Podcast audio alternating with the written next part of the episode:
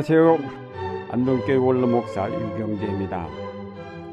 사람들은 죽음을 두려워하는데 사람들은 왜 죽음을 피하려 하며 생각하지 아니려 할까요? 그것은 무엇보다도 죽음이 우리의 삶을 끝내는 것이기 때문일 것입니다. 죽으면 모든 것이 끝나버리기에 아무리 가난하고 힘들어도 살아있기를 원합니다. 죽음은 나의 욕망을 좌절시키고 나의 모든 재물과 시간을 빼앗아가기에 가능하면 그 죽음을 생각하려 하지 않습니다. 이렇게 보면 죽음은 우리 인간의 가장 큰 적이며 파괴자이고 약탈자입니다.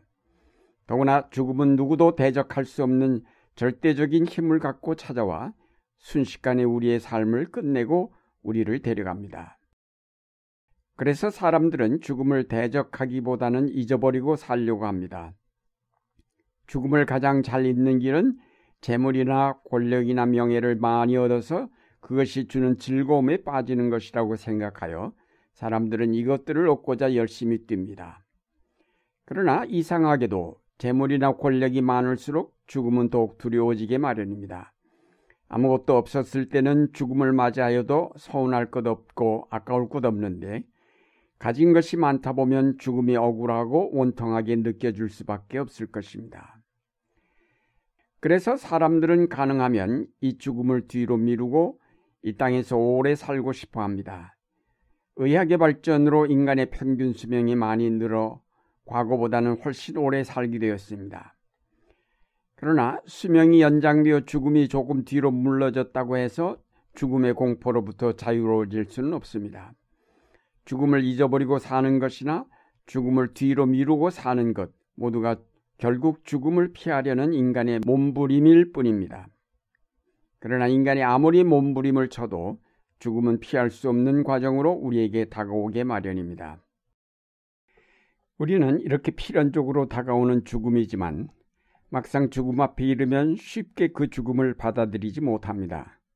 정신심리학자 큐블러스는 죽음을 앞둔 사람들은 대체로 다섯 단계를 거쳐 죽음을 받아들인다고 하였습니다. 첫 번째가 부정의 단계로 내겐 일어날 수 없는 일이라고 부정하며 완강히 거부하는 단계이고 두 번째는 분노의 단계로 하필 내게 이런 일이 일어났느냐는 생각을 하며 분노한다는 것입니다.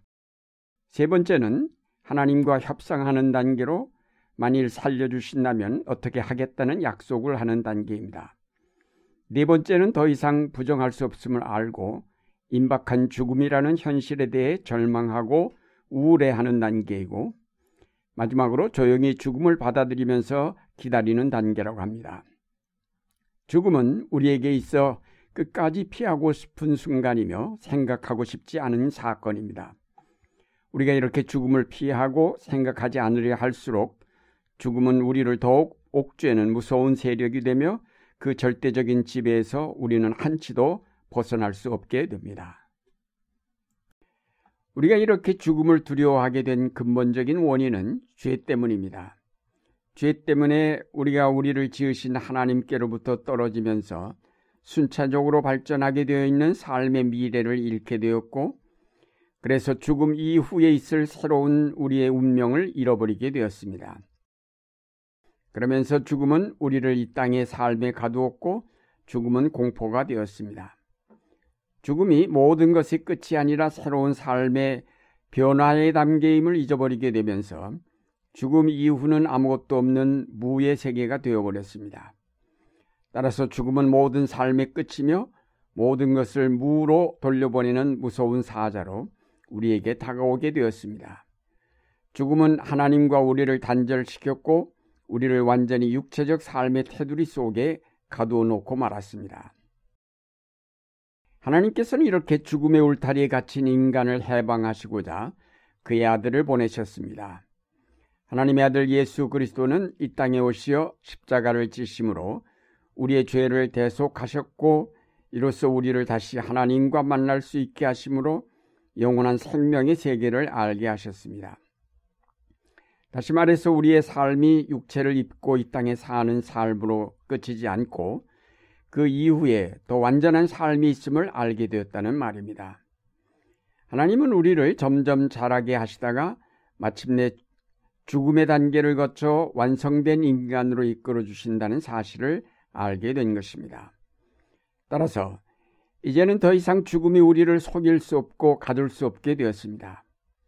우리는 이제까지 죽음이 모든 삶의 끝이라고 믿었기 때문에 두려워하고 피하였지만 알고 보니 죽음이 끝이 아니라 오히려 완전한 삶으로 나아가는 변화의 문이었습니다. 그래서 이를 알게 된 그리스도인들은 더 이상 죽음을 두려워하지 않게 되었습니다. 두려워하여야 할 이유가 모두 없어졌기에 그리스도인들은 죽음을 향하여 큰 소리 칠 수 있게 되었습니다. 죽음아, 너의 승리가 어디 있느냐? 죽음아, 너의 독침이 어디에 있느냐?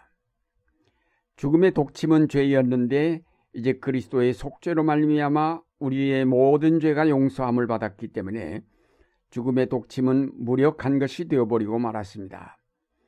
이렇게 되면서 죽음은 더 이상 우리의 두려움이 아니라 우리에게 온갖 은총과 복을 가져오는 수단으로 변화되었습니다. 그러나 죽음은 어두움의 세력인 악마가 우리를 너무나 오랫동안 지배하였던 무서운 도구였습니다.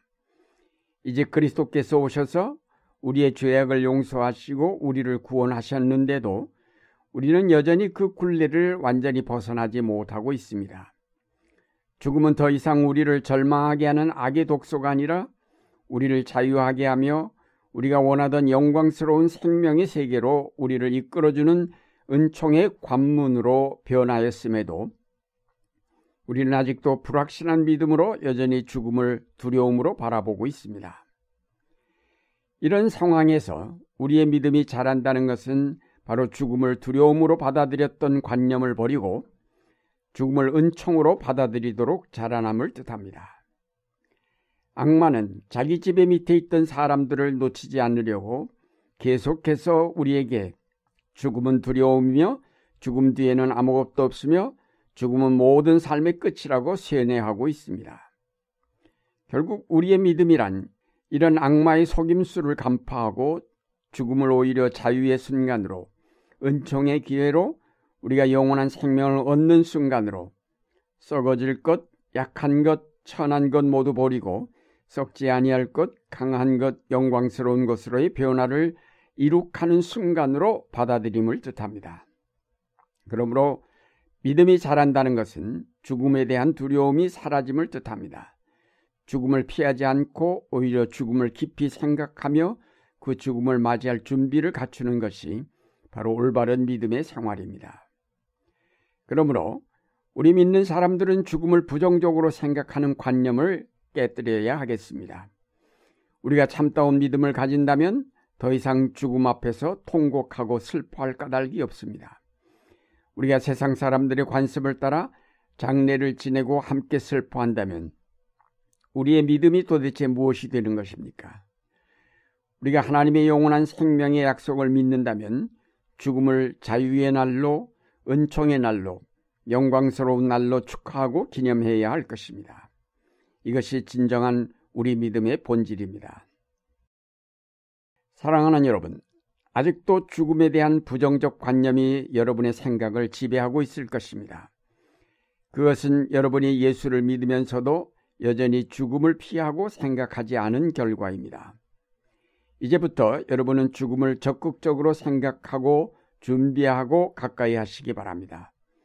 그래서 여러분 속에 앙금처럼 깊숙이 가라앉은 죽음에 대한 부정적인 관념을 털어버리고 죽음에 대한 투명한 인식과 더불어 죽음이 우리에게 가져올 긍정적인 은총들을 머릿속에 새겨둠으로 죽음을 피하고 그 지배 아래서 두려워 떠는 자가 아니라 이제는 오히려 죽음을 준비하고 기다리는 자가 되시기 바랍니다.